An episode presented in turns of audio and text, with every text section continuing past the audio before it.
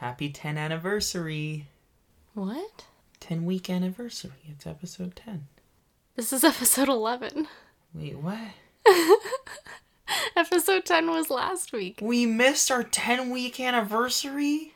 Yeah.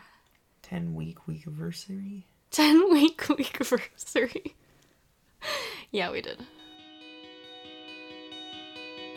Hello, and welcome to the Hobby Shelf. This is a podcast where we talk about books, board games, and just really anything we're interested in. This is episode 11, and today we're talking about our favorite book tropes and game mechanics. I'm Brenna, a freelance editor and an avid reader. And I'm Oren, a fake English major with a concentration in board games. Nice. Happy 11th week anniversary. Thanks. You're welcome. Just a quick announcement before we get into the episode today. We are recording in a separate space today, so um, if anything does sound off, we apologize, but we hope you enjoy the episode anyways. What have you been playing lately? I have been playing. Did you forget the question again? We played it last night. yeah, we played Quirkle. Quirkle, and we also played. Why can I not remember this? Clank in space. Yee. Yeah, two good games. Quirkle, very light, very fun. For those of you who have never heard of Quirkle before, essentially imagine you mixed Scrabble and I don't even know. Basically, what you have to do, Sudoku. you have to match shapes and colors together without repeating anything in the row, and you kind of put them together like a crossword. Yeah, so you take the non repeating aspect of Sudoku, you take the word making aspect of uh, Scrabble. Scrabble. and then you just replace all the letters with colors and shapes. You Yep. have Quirkle. Mm-hmm. Good game, really easy, really good fun for a lot of people. And we have talked about Clank in Space before. It's fun. It's a deck builder where you have to go in and steal a thing from a robot guy and then get out of the ship before you die. Nice. Great synopsis. Thank you. You're welcome. what have you been reading lately, love of my life? Aw. Why? I'm sorry. What have you been reading lately? So I finished Women of the Dunes, which I had just started reading when we recorded last episode. It is about a girl named Libby Snow, who is an archaeologist, and she goes to Ulaness in Scotland to dig up a mound where they think there might be a burial from like Viking times. Hmm. And she has a personal connection to the story because her great grandmother, no, her her grandmother's grandmother lived on the estate where this place is and told her this legend of this girl named Ula and a monk named Audren. And she wants to know, she's trying to piece together what is true of the legend and also what is true from her grandmother's lifetime. Hmm. So the story kind of jumps between Ula and Audren's story and Libby's story in the present and Ellen's story in the middle. Hmm. So yeah, I liked the history aspect of it a lot, Okay, okay. and I really liked the uh, the setting as well because, as we know, I love Scotland. But I couldn't really get attached to the characters. okay. Like I kind of had to push myself through it a little bit because I didn't really care. Like the main guy to me was really forceful and kind of got on my nerves. But my best friend read this book and loved it, so I don't know. We have very different tastes sometimes. Yeah. But it is worth a read, especially for the atmosphere and the history if you like history. What was that one called again? Women of the Dunes Women of the Dunes. by Sarah Maine. I remember this book, if only for the co- the cover, Oh, it's so pretty. because you are like, I think I've been there in Scotland. so Yep. And then I read a book of poetry, which is a little bit out of my comfort zone. I read a book of poetry called The Truth About Magic by a poet named Atticus. And I'm going to be honest, I read this because I've seen a lot of good reviews about it and I saw it in like a newsletter that I get. But I read it in half an hour and I did not find anything special about it at all. I gave it two stars. The poems were just kind of bland. They were like stock inspirational poems about love and they weren't particularly deep. I didn't read this book, so do not take my review up front. I looked at this book for maybe a minute, you know, reading through it, not reading everything, but you know, just kind of skimming through. This book is like inspirational white mom quotes, you know, like with pictures of you know, That's the other thing. camp. Sometimes naked ladies, sometimes not naked ladies. There are pictures in there, and like, yeah, sure, they're pretty, but they're like stock advertising photos. Like, there's just nothing diverse or insightful. You ever like you know when like your you know when your mom tries really hard to be artsy? Is that what you think this is like? Yeah. You know, like it feels very suburban mom, Sure. Except it's written by a guy. which is weird. And then I just started The Starless Sea by Erin Morgenstern, which I'm really enjoying so far. I can't give a review on it because I'm not very far in, but I'm really liking it. Yes. I also just started The Ninth House by Leigh Bardugo. Lee Bardugo. Lee Bardugo? Leigh Bardugo? Lee Bardugo. Anyways, I started The Ninth House.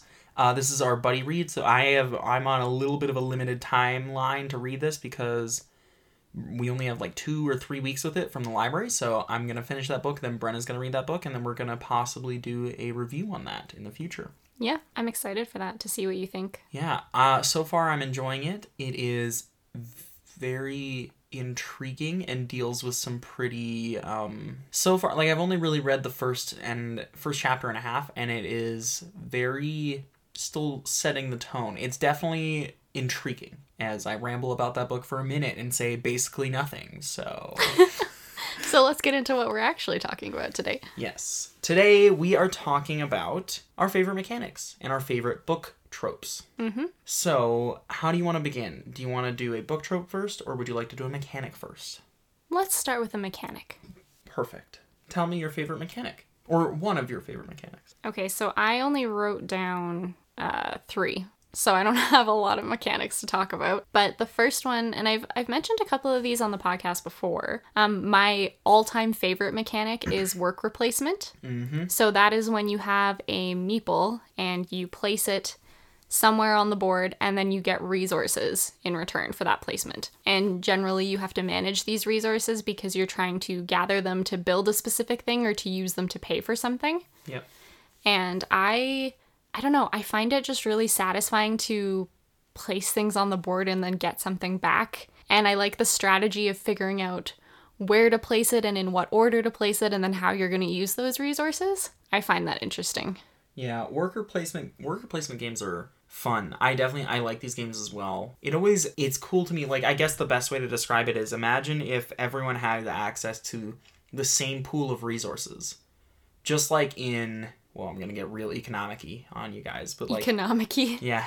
But just like in the real world, say there's like fish in the in a pond, right? Everyone can go and fish the pond. But say the person who gets there first, they fish a bunch of the pond.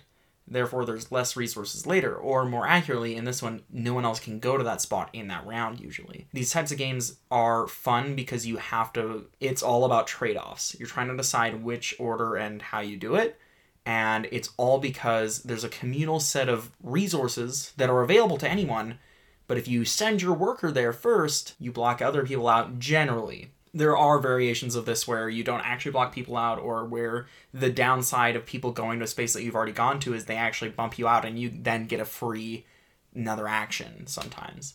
Um, but it's a really good game what it's a good game or it's really a good, good, really good mechanic. What has? Can you think of one of your favorite games that employs this mechanic? yeah charterstone Charterstone. Charterstone is a legacy game made by Stonemaier Games, and essentially each of you has a charter, so the board is divided into six, and then you get different buildings that you can build, and there are six main buildings you can always use in the center, and you've got a limited number of meeples that you then have to place, and like we've been talking about, you use those resources to build other buildings or to use other buildings on the board. It's really fun, and I like that one because the goals were constantly shifting since it was a legacy game, and I like the the challenge of trying to meet a new goal every time we played. Yeah, I'm honestly shocked that you didn't say Lords of Waterdeep. That was the other Which one that's on my list. Yeah, that one's the first um, worker placement I think I really introduced you to. Yeah, Um, I do like that one a lot as well. Lords of Waterdeep, for those of you who are have never heard of it before, it's a worker placement game, so we're talking about the mechanic. Essentially the way it works though is you place your workers out and you're trying to essentially recruit workers in the form of small cubes with your agents who are your actual workers to use those agent or those cubes to send them out on missions to complete quests. Um, It's basically you collect cubes and then you use the cubes to complete a card yeah. and try and get points by completing as many cards as you can and fulfilling your kind of bonus goals and things like that. Yeah, and there's really cool strategies where you can chain getting new cards because you don't get the cards for free. You actually have to spend a turn sending your worker there in order to get cards, but you can get cards that will give you new cards, or you can get cards that will. And what's the theme of Lords of Waterdeep is just kind of like a merchant kind of thing, right? Like it's not Vikings. the champions of Midgard is Vikings. Champions of Midgard is Vikings. Um, wow, we're mentioning a lot of worker placement games now. um, Champions of Midgard is Vikings. They actually just released a second game called Reavers of Midgard, which is the sequel to that game. But what's Lords of Waterdeep? That's what I'm asking. Oh, Lords of Waterdeep is um actually D and D set. Waterdeep is actually a town in Really? the yes. Waterdeep is actually a major city in the Forgotten Realms setting. I didn't know that. Yeah, um, That's so cool. in D and D lore, and it is famously known for its kind of grimy, gross port town life. Not like gross, but like it's very you know gritty. That's the- hilarious. Speaking of tropes, this is a trope that I love. We're actually just gonna segue right into it right now. Okay. Um, the trope of you know the the salty port city where anything can happen. You know, it's like it's like the like- American dream, except it's the salty port city dream. You like like Ketterdam is what you're talking yeah, about. and like piratey adventures start here, and like This, is why you need to read The Lies of Locke Lamora because it's a, just like that. Mm-hmm. yeah. I'm also thinking like Black Sails, great show. Ooh. Like, what's the sound? Uh, what's the name of the town that uh they have? Nassau. Nassau, yeah, Port Nassau. Like it's kind of just like the idea that it's not the American dream, but it's similar to it. It's like it's like a piratey American dream. It's like you start from the bottom and then work your way to the top. You Yeah. try and get rich. this is definitely a trope of mine that I love, like the idea that a location or more specifically, yeah, a location that kind of makes people feel like they can really yeah, start with nothing, but they have everywhere nowhere but up to go, I guess. I actually really like that too. I didn't. That's not on my list, but I agree. That's Yeah, that one that's a not- good setting trope. That one was not on my list at all, either, but I was just we were talking about Waterdeep and Huh. yeah, Interesting. yeah, yeah. Do you want to talk about a favorite mechanic? Sure, yeah, I'll talk about a mechanic. Um, one of my favorite mechanics are the building mechanics, and what I mean by that are deck or bag or pool building mechanics. And so the way that this kind of works is the reason why there's three things in front of the building part is you're often collecting things that become your pool of resources. So whereas in worker placement, for example, if there's a communal set of actions, right, that everyone has access to, and then everyone has to be the first one to get to those things in order to get those or get those resources, that action, whatever the thing is, they are trying to beat out the other players to be the first one to put their pawn there to be able to take these resources. Mm-hmm. The pool bag or deck building mechanic works as in usually there is a a pool of actions that are available to everyone, but instead of putting a or actions, resources sometimes, yeah, actions or resources usually that are available to everyone, and then you actually pay to buy them and add them to your own personal pool of actions. So, for example, I'll just explain deck building because I think it's the one that makes the most sense. And deck building is actually also on my favorite mechanic list. Yeah, yeah. So deck building works that, for example, say you have a deck of cards, say it's 10 cards, and half of those cards give you the ability to buy new cards, and then the other half of those cards give you some random other kind of ability. What you would do is you would generally draw a number of cards from your deck and then play them all out. The cards that allow you to buy new cards, you'd actually use to spend to buy a new card, an 11th card, and add it straight to your deck. Once it's in your deck, you now have the ability to get that card. Say it's a card that instead of giving you just one ability to purchase, it gives you three ability to purchase. At that point, uh, your deck is more efficient now. You have better stuff that you can use. And so, this really, I love this because it really makes you feel like you actually build something. Like, I've talked about it on this podcast, how I love engine building. Um, I love the I love the feeling that I am making a change to something. Yeah, I like that too. And I think that another way to explain this, and maybe for those of you who understand deck building but are having a hard time understanding what pool building or something else like that looks like, I'm actually going to talk about one of my favorite games of all time, which is Dice Forge, which like I'm I love dice rolling in the right games. I don't like dice rolling in games where there's a lot of grand strategy and then randomness can really ruin you. Pretty sure you say this literally every time we I talk know, about Dice I know, Forge. I know. Uh, I've just had some scarring moments with dice. Anyways, but Dice Forge is actually it involves rolling, but it is also a pool building game because you're adding specific faces to your dice. You are building a pool of dice faces that you have access to throughout the game. Yeah.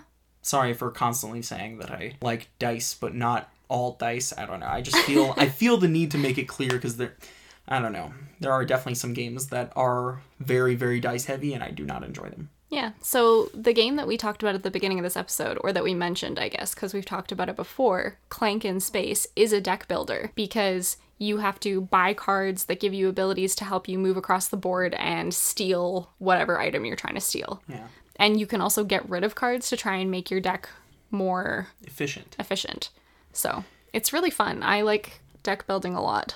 Yeah, quick name drop. We're not going to explain all these games, but if you're really interested in the deck building or pool building uh, aspect, check out Dominion. I think it's if you are into deck building, you should know what Dominion is. Definitely check it out. Legendary is a Marvel one, so if you like comic books, Oh, Legendary is really fun. Legendary is very fun. It's cooperative. You work together to beat up, for example, uh, Thanos and overcome his goals. Yeah, so definitely check those out. Those are some really fun games. Mm-hmm. Yeah. What is your next trope? Okay, my trope, we haven't really mentioned. you brought one up by accident, kind of. Yeah, I'm sorry. No, it's okay. One of my favorite book tropes is when older people have their lives changed by a younger person in their life. Mm. And generally, these books are like, it's like an older, grumpy person who's really cynical, and then a young person comes into their life and makes it better and helps them feel joy again. And I really like that trope. There are a couple of books that I've read recently that have this trope. One of them is called The Storied Life of AJ Fikry by Gabrielle Zevin. This is about a man named AJ who lives on Alice Island. His wife recently died, his bookstore is falling apart, and at the very beginning of the book, his most prized possession, which is a book, gets stolen. Oh. So he's like down in the dumps. Like he is not having a good time at all. And then one day, someone like drops a toddler in his store, I, or like a baby, even like hmm. very, very young child in his store with a note just saying, I know you'll take good care of her. And then just like leaves. So he ends up raising this girl and she changes his life. Like he gets it back together and because he becomes a father out of the blue Yeah. but I love it because it's like this this older man who he's not even older he's like middle aged who everything's been going wrong for him and then suddenly everything changes because he's got a child.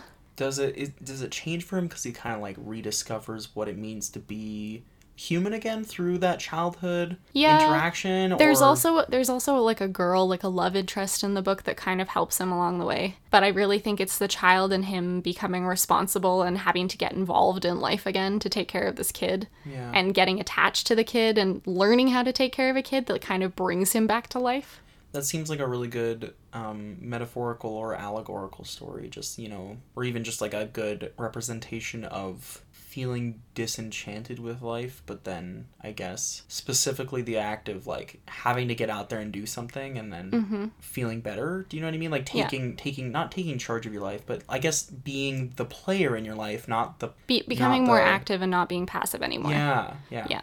And then there's another book that's very similar called Harry's Trees by Jon Cohen. I read this one recently as well. This is about a man named Harry Crane whose wife dies unexpectedly, and he thinks it's his fault because he's been wanting a lottery ticket all his life, and then he gets a bunch of money out of her death. So, in a way, it's like he won the lottery, but his wife had to die in the process. So he feels terrible for this. And he goes into a forest basically in order to commit suicide and ends up running into this little girl named Oriana. And Oriana's father died, and she thinks that Harry is like the key to getting her father back. So Harry and Oriana end up kind of like conspiring together. They bond over this book from a, a really old library called the Grimm's Ledger. Hmm. And they like kind of put together, it's like they use fairy tales to enact their own fairy tale Yeah. And it brings him back to life as well and also helps her cope with the loss of her father. Yeah. You know, you talking about this, I didn't realize that this was one of your favorite tropes, but you talking about this, I'm starting to realize a little bit more why you like God of War so much because God of War actually has something similar to this where like Kratos who is the God of War and he's in all the other series like in this game part of the story and part of the thing that is driving the entire story is his child. Like he he has and we don't even know if it's his child. We just know that he is with a child and that he's trying to be that kind of like he's trying to be a father but at the same time he's like i am so ptsd and war torn that i i don't know how to be a father. He doesn't know how to be soft and it's really cool to see that. It's actually it really gives kratos' character a character who, who before really doesn't have a lot of depth depth sorry he's like he's a lot of death. Not a, not a lot of depth. Um, but it's a way to give that character who's super hard super like some kind of narrative where you kind of feel like he's growing. Yeah. if only because of the fact that this child questioned things that he wouldn't question. This actually brings me to another one of my favorite tropes, and I'm just gonna fit it in here because it works really well. yeah. I love when there are like tough characters that are actually soft. Do you know what I mean? Yeah. Like they have tough exteriors, but like they really care about people. Or they act really aloof, but they actually deeply care. yeah I love that. Like um, I also like this trope. This is I actually think I wrote this one down as well. like Matthias in Six of Crows. We we talked about Six of Crows on episode five, I believe. Yeah, on episode five. So you guys can go back there to kind of hear the summary. But Pretty sure we mentioned it every single episode. but that's when we talk about it in depth. Yeah. but Matthias is very much like a super buff, tough guy who his kind of goal is to eradicate a specific kind of people, and then he becomes really soft and I don't know. I, I just love him. Brenna. Yeah. Matthias is this you know, he's just this character, you know, his goal is like genocide, but you know, he's like he's, he's soft on the inside. Well, he changes.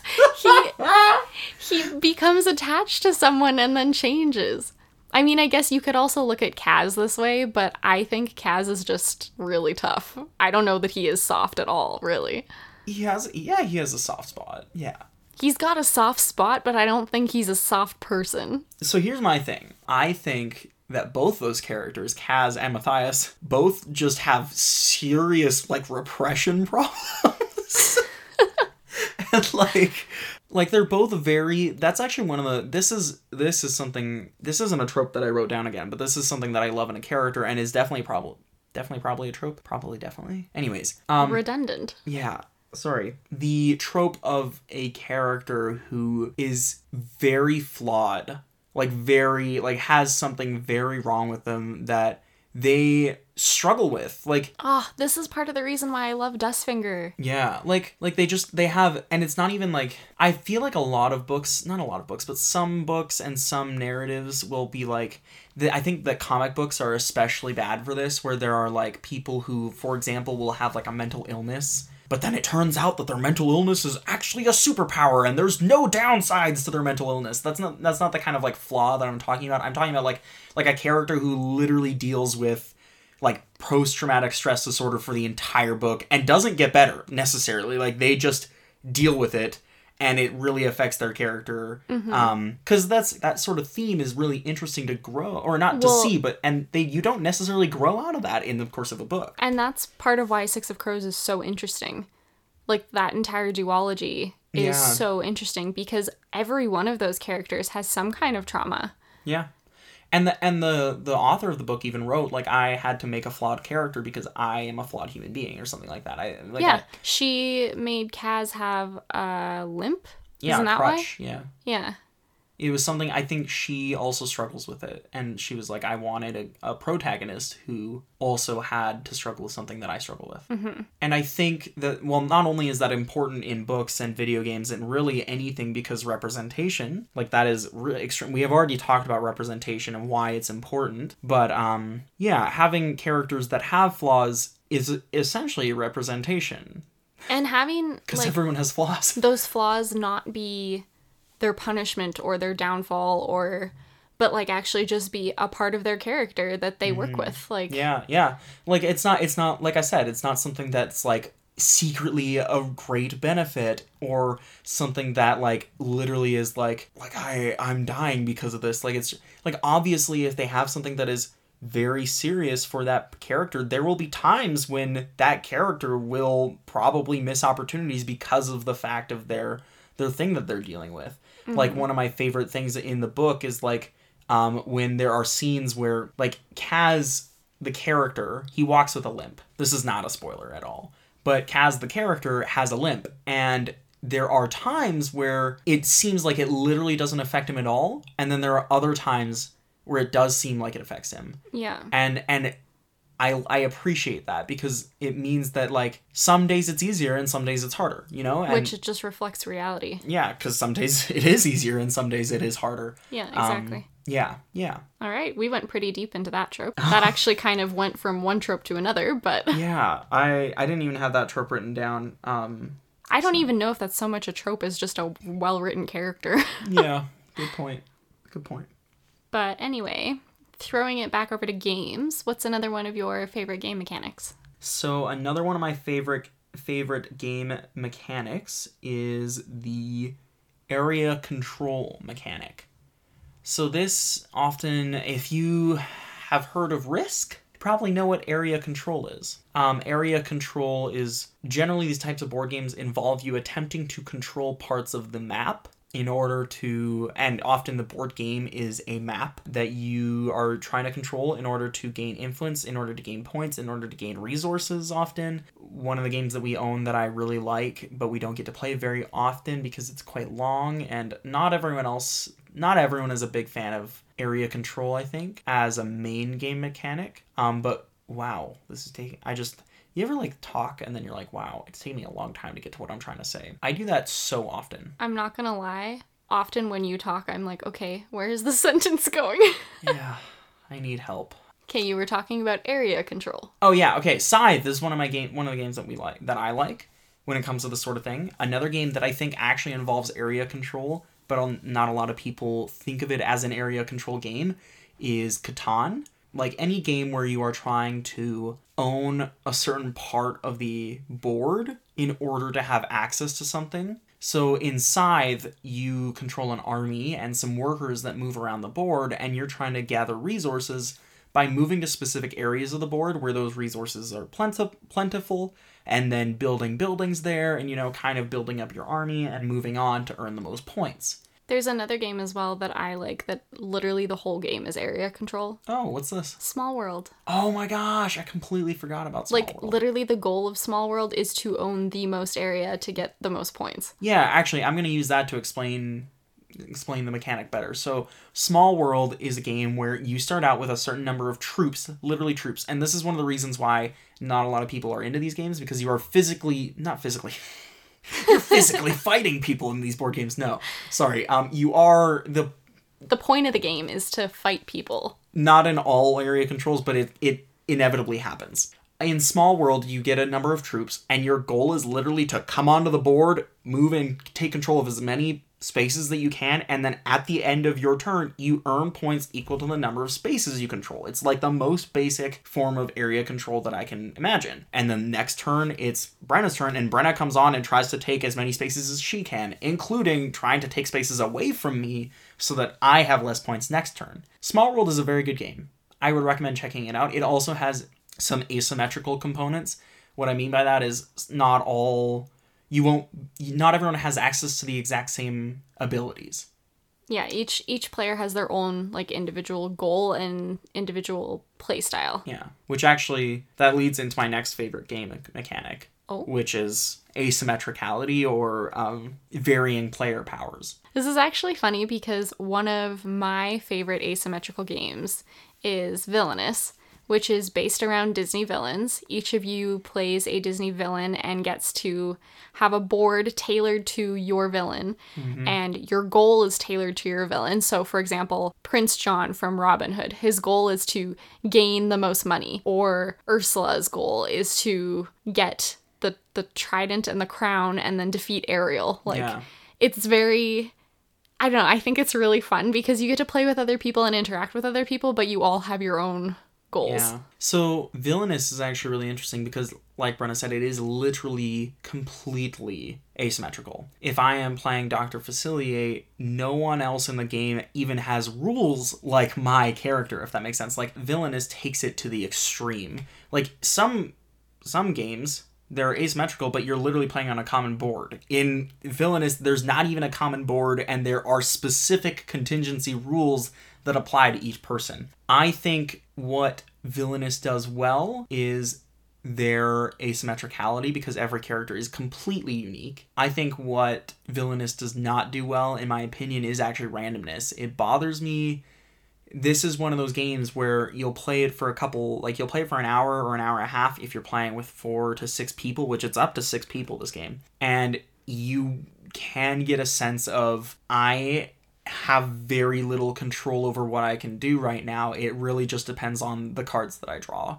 Um, and I've definitely had games where it's been like, all right, I wait 15 minutes for it to get back to me on my turn, and my turn is draw or literally throw away cards from my hand because all I need is one card on my deck, and there is only one card. Well, I will say, like, I only think Villainous is fun if you're playing with people who are going at a decent pace. Like, if you are trying to play with six people and three of those people have not played before, it's probably not going to be fun that time because you're going to be waiting for these people to figure it out. Which is fair. It takes time to figure out, but it's more fun when people know what they're doing and it goes faster.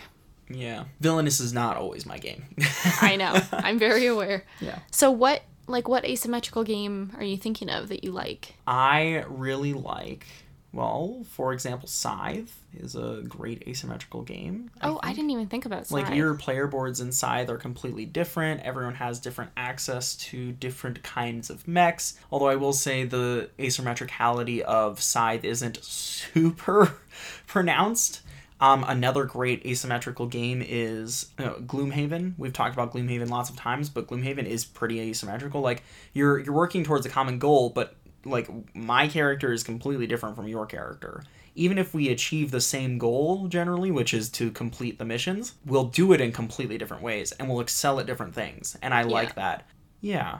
I, I can't think of trying to think of other games that involve asymmetricality that we have played or own. Oh, we actually just got a game Oh, Final Flicktier. Final Flicktier is really asymmetrical. I mean, not really asymmetrical. It's asymmetrical. The player powers are different. They're not. It's a case where it's kind of like Scythe. You're still very much playing the same game, but with different powers and different goals. but goals. with different powers and different goals. Um, a game that is really well known for its asymmetricality, um, and this one is also an area control game, is Root.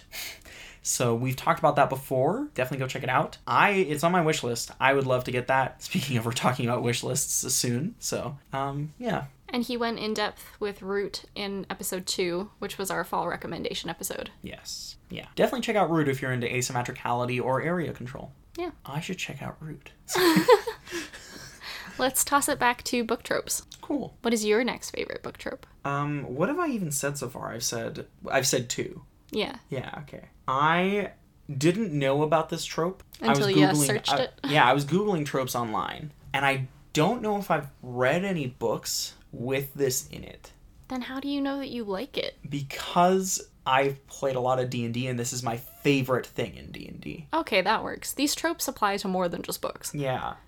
So this trope is called a Chekhov's gun, or at least it was on the website, and it, it's called What does that. it mean? It's called that because I believe a person named Chekhov made a quote that was like, "If you put a gun on the wall in chapter one, that gun better go off in chapter three. Oh yeah, okay, yeah. Or it was something like that. But essentially, the idea of this trope is that an insignificant object turns out to be very significant later in the story. So it's essentially just a form of foreshadowing, but this is it's also just a form of good storytelling. It's basically saying that everything Yeah. you put in your book should have a purpose for being there. This is actually something that I struggle with when I'm writing. Mm. Like, so Oren will read over my writing and then give me feedback. And like something that you constantly tell me is like why why do you name this character if they're not important? Or why do you describe this scene if it has no significance? Like if something is gonna be there, it needs to have some kind of payoff. Yeah, I yeah, I I feel bad sometimes cuz No, but it's it's so true. Like Yeah. that is good storytelling. yeah. You don't want to put meaningless things in your story. Um, specifically with this trope, though, for me, what I love is actually specifically an item or an object that appears very insignificant but turns out to be incredibly important later on. Like the idea, for example, of say someone walks past a coin on the ground and they pick it up and they're like, ooh, free dollar. But later on, they find out that that coin, for example, was inscribed on the in, on the side and has like a secret message or something on it. Or what if that coin belonged to someone who was murdered on that street? And it's the really p- important piece of evidence that ties that person to that crime. Mm-hmm. you know what i mean? Like like i really like the idea of objects that are that appear insignificant and then later on become very significant. And this shows out in my gameplay in like D&D or role-playing games in that like whenever I whenever I this is a, I don't know if this is just me. I don't haven't talked to a lot of other DMs, but like whenever I design an encounter in D&D, I will specifically think of ways like literally I don't think I I think through anything else so thoroughly. I will specifically think of ways to put in items that later on might be very important or I will think of ways to like make sure that like if you do choose to explore that area there is some form of a payoff for you. And I actually go into the go so far to have like varying degrees of success. Like if you if you explore it super thoroughly or if you think really out of the box like I'm trying to think when I come up with stuff here's an item that you'll find and it's rare and it's cool and it's awesome. I just like the idea of items in D&D. I like magical objects. I think I just cool. thought of like a really good example for this from books. So, you know, it's like in Harry Potter, in the very first book for Christmas, Dumbledore gives him an invisibility cloak, which comes in really handy. And then you find out in like the sixth book, guess what? It's like the invisibility cloak. yeah, Like yeah. It is like the cloak that blocks you from death. Yeah, literally and and I mean obviously when he gets it, he's super excited about it. But he doesn't know its But he doesn't know exactly. Yeah, I think yeah, that's a very perfect example of that trope. Yeah. Because it doesn't even have to be something that no one is excited about. It could be something that you get excited about, but later you don't actually realize how important this object is. Yeah. Yeah. Cool. What's your next trope? Are we talking? We're still talking. Yeah, trope. Yeah. My next trope is fake dating. I love the fake dating trope. And I actually haven't read because I, I don't read a lot of romance books. I'm trying to get more into them, but I haven't read a lot yet. So I see this more in movies, I think, than in books. But one book that it is in for sure is To All the Boys I've Loved Before by Jenny Han, which we talked about on episode 8. Which is also a Netflix adapta- adaptation. It is a Netflix adaptation, that is true. And um, there's also fake dating in Lair of Dreams by Libba Bray, which I talked about on episode six. So I like these because I like the tension that builds up between people when it's like they actually like each other or they don't start out liking each other, but because they're fake dating, they start to develop feelings, but then there's this tension because it's supposed to be fake, but it's actually real. And like, Yeah. I love that. Yeah. Has anyone done a book that does the or a book or even a movie that does like this trope but rev- you know how you know the concept of having a beard Yes. like for like if you are part of the like queer community Yes. you might need a person or employ a person or just have a person who is your friend who helps you out by appearing straight It's funny that you bring that up because my other example, sorry, I cut you off. oh go ahead Well, it literally just is beards. yeah Is my other example in the Seven Husbands of Evelyn Hugo. So it's this book is about uh, a reporter named Monique Grant gets to interview like this famous Hollywood film star named Evelyn Hugo, who is partially famous because she's had seven husbands. So Monique gets to interview her and find out like the truth about her scandalous and fabulous life. And what comes out is this story of like she's actually in love with another woman and one of her fake husbands is in love with another man and they lived side by side but pretended to live with the other person's lover. Does that make sense? Huh. So it was like fake dating or fake marriage even, Huh. but specifically to mask each other's true relationship. So, Yeah, I this this idea is the more I think about it, the less I don't know. What I wonder if there's like a book or a movie that does like fake dating, except it's like beard fake dating, except they don't fall for the beard. They fall like what if the beard was like a gay beard? I don't know how to explain. Like what if you needed to appear gay? This is why this doesn't really Oh, like this um, this doesn't work in a heteronormative society no, like there ours, is but there is a TV show called Faking It where literally Oh. where the high school is like it is cool to be queer at this high school and so these two best friends pretend to date and then they actually develop feelings for each other. Cool. Yeah, that was that was what I was trying to say. Oh, well sorry. What if you needed a beard, but a queered beard? a queer beard. Queered beard. Ugh. Anyway, I'm sorry I interrupted you. No, it's okay. I love you. I love you too. Okay, no more grossness. Go back to, to game mechanics. Um, what's your next favorite game mechanic, babe? My last one on my list is tile placement, Ooh, good. which is like exactly what it sounds like. You place tiles. this is also one of my favorites. Oh, It's on really? my list. Yeah. So, like, one of the games that I thought of for tile placement, there's a game called Lanterns where you are placing floating lanterns and you're trying to get points by placing them in specific areas. Like, you have to match colors and you get extra points by like matching more than one color or matching colors with these specific squares on them. But I mm-hmm. just I find it so fun to like it's it's simple but it makes you think at the same time. Yeah. That's why I like it. Yeah. Another game that does this, although I don't know if you actually like this game very much, is called Carcassonne. No, I like Carcassonne. Lots of people probably know what Carcassonne is, but if you do not know what Carcassonne is, it is a game. I believe it's actually made by the same people who made Catan for some reason. That may be completely untrue.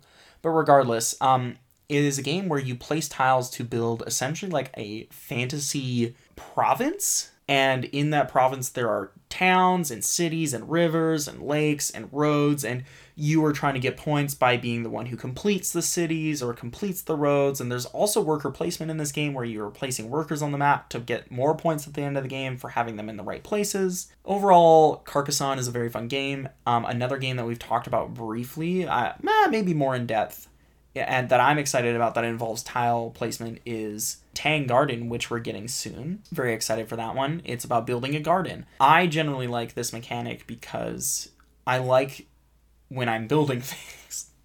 You just like I'm so simple. are- you're literally like you love just creating things in general. Like this is so in with your personality.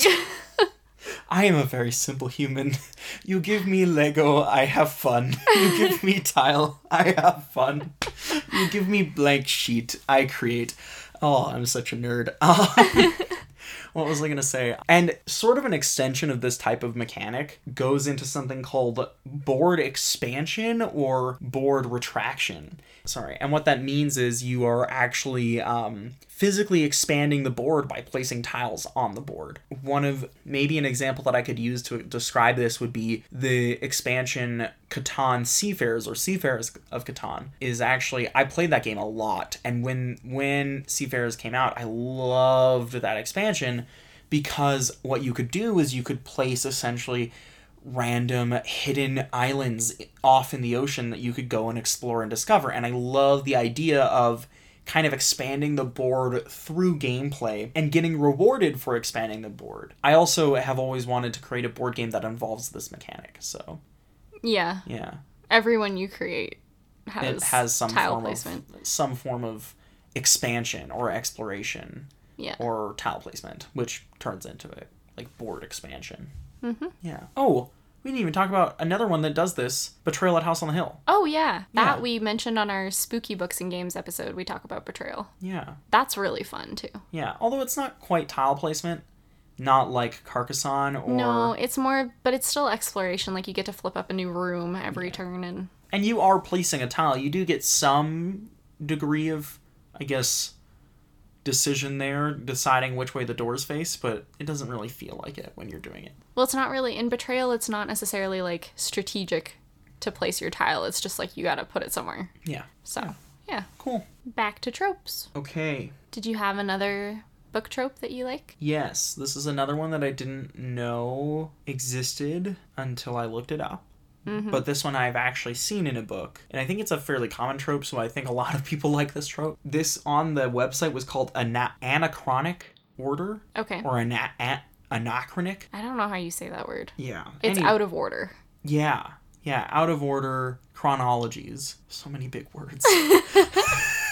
um, but like an, a book that does this is uh, right now we're listening to.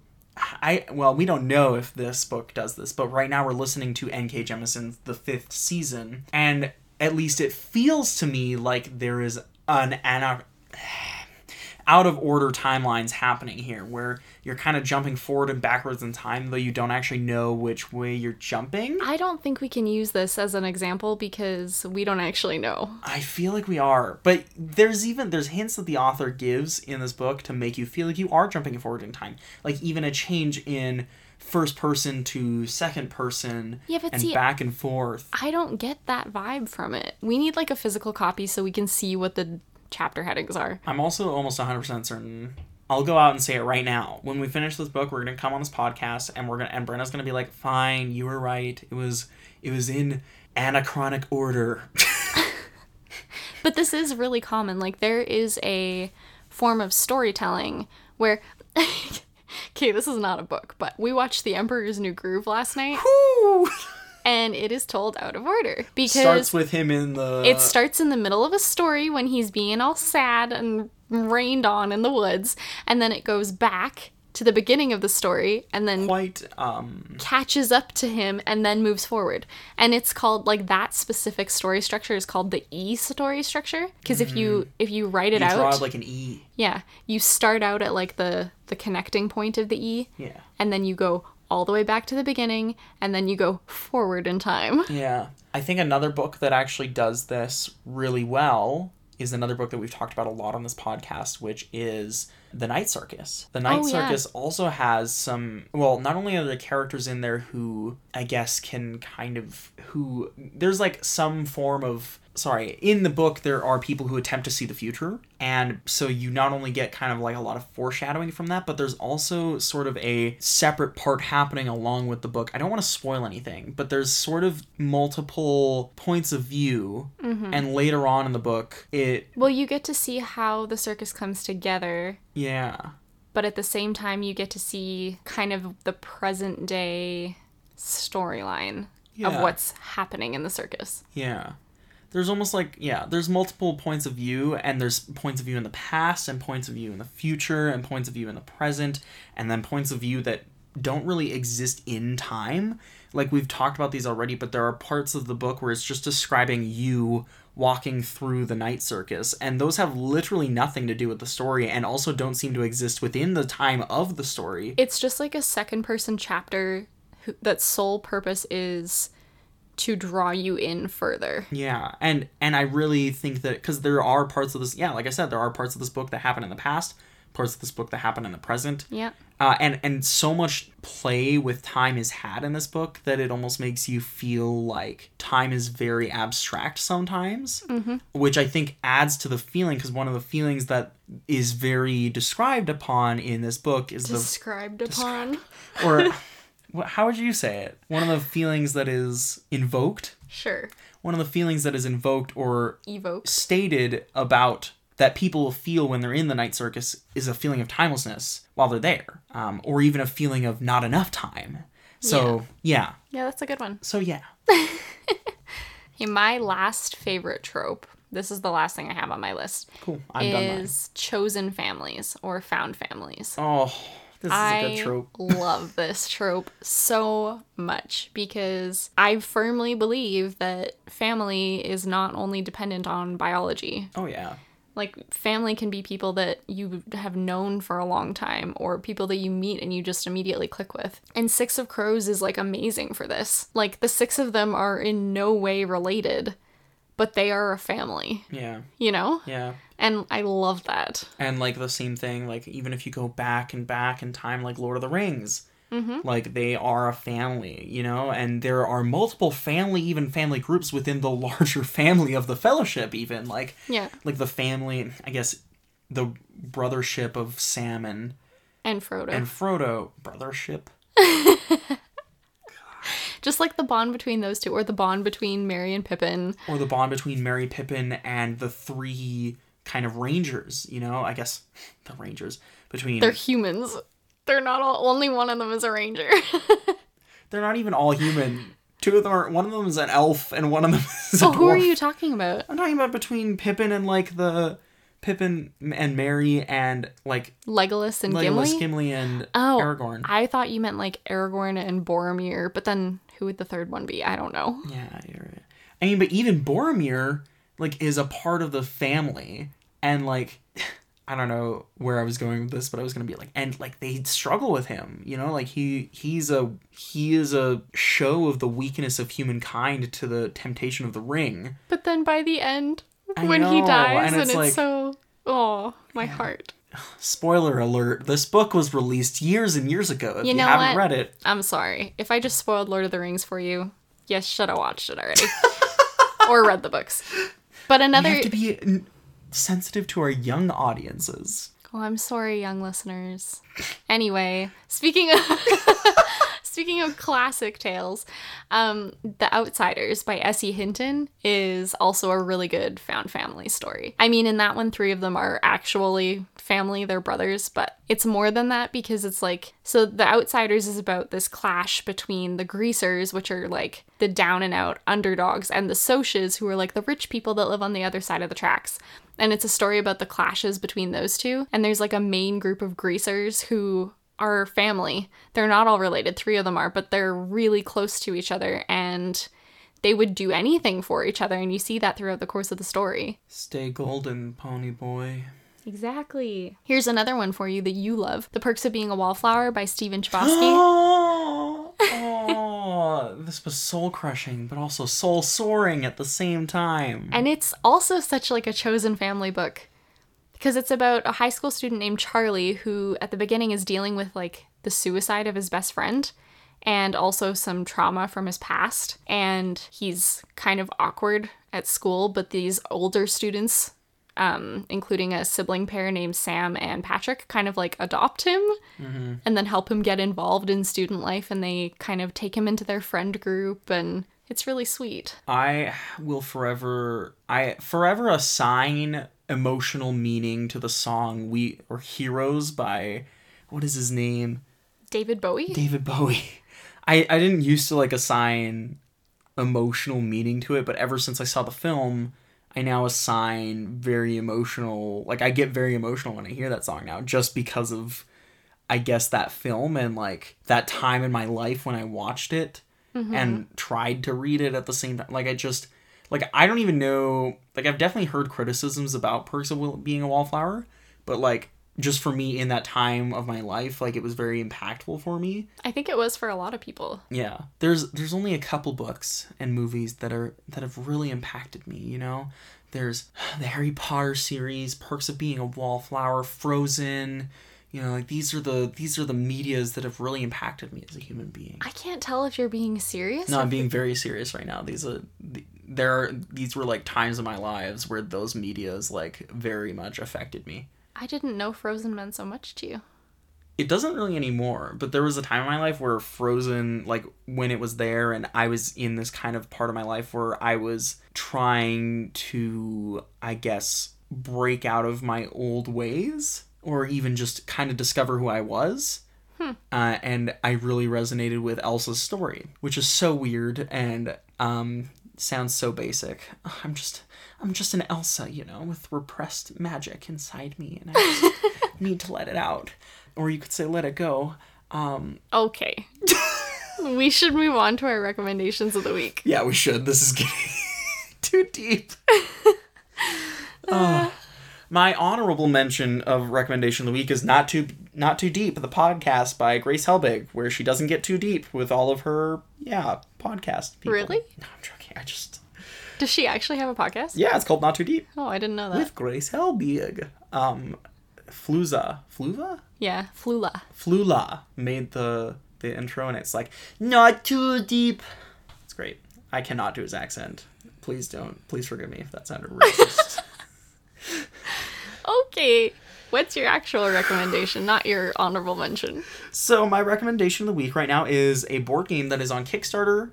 And it will still be on Kickstarter by the time you can listen to this. It is called Divinity Original Sin. So this is actually it's the first board game. It's actually a board game adaptation of a video game series that has been around for a long time. The video game series is made by a company that is has made all of the Divinity series, but is also working on the newest Baldur's Gate um, video game, which is a video game based out of the D and D universe. These are very narrative-driven RPG games that are usually played online, or not online, that are single player, but they're played on a computer. Is I guess what I'm saying. This is being made into a board game by a Canadian company, and I was looking into what they're doing, and they're trying to create a legacy game that you do not have to permanently alter in order to experience a story. Interesting. And so they are creating a different way to play a legacy game, which seems really cool to me.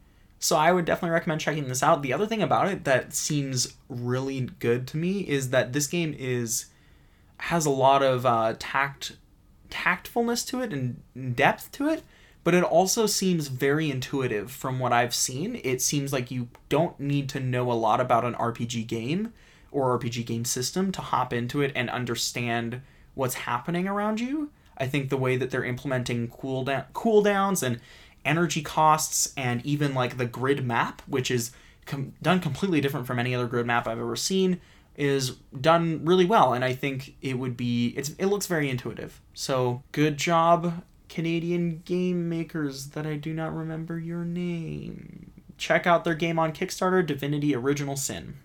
Nice. My recommendation of the week was going to be something, and now it is Black Sails. Black Sails is such a good TV show. It's a stars show. Um, I've been obsessed with pirates for like my whole life. I don't know why it took me so long to watch Black Sails, but I finally did, and I love it. Black Sails is so good. It has pretty good representation. It has really compelling storylines, and you can really argue about what happens in it. Like, there are different ways to view what happens in it. I will say, though, that do not watch the show, like, trigger warning for gore, violence, sexual violence, foul language. Like, it is not a. It is not a show to watch if you are squeamish. But it is a show to watch if you like good storytelling and really compelling characters. Yes. The Um, compelling characters is like that is why I love the show so much. Yes, um, this is not a trope that we talked about today, but one of the reasons that I love Black Sails so much is the moral gray area that these pirates live in Oh yeah. and live with every single day. You know, um, or and like another one is like having the characters that you root for do something horrible. Yeah. Or the characters that you think are horrible do something good. Yeah. Like, you know, I love that kind of It's- exploration. it's the it it really deals with the idea of like how far is too far in a lawless society. Like if we didn't really have, you know, like obviously, And how far is too far to go for a morally good cause? yeah, exactly. Do the means justify the ends? Does what does it mean when you are the person who makes the rules? Yeah. You know what I mean? Yeah, it's a good show. Great recommendation. Also, that's the show we watched on our first date. So, Ooh. Good for our relationship. it was like Who a messed up show to Who watch. else can say, yeah, on our first date, we got together and watched people, pirates, try to kill each other? So romantic. I mean, I guess if you watched Pirates of the Caribbean. No, I'm joking. Pirates of the Caribbean is like a much tamer version of Oh, Black is. Sails. Absolutely. There is very little comparison between Black Sails and Pirates of the Caribbean. Anyways, Thank you for listening to episode 11 of The Hobby Shelf. We hope you enjoyed it, and we would greatly appreciate if you would click that subscribe button and leave us a review so other people can find us. you can find us on Twitter and Instagram at The Hobby Shelf, or you can send us an email at thehobbyshelfpodcast at gmail.com. You can also find us at brennadaviesediting.com slash The Hobby Shelf. All the books and games that we mentioned will be in the show notes, along with our recommendations of the week. We are grateful to record this podcast on the traditional territories of the Blackfoot Confederacy, the Tsuut'ina, the Stoney Nakoda Nations, the Metis Nation of Region 3, and all people who make their homes in the Treaty 7 region of southern Alberta, where we live, play, and work.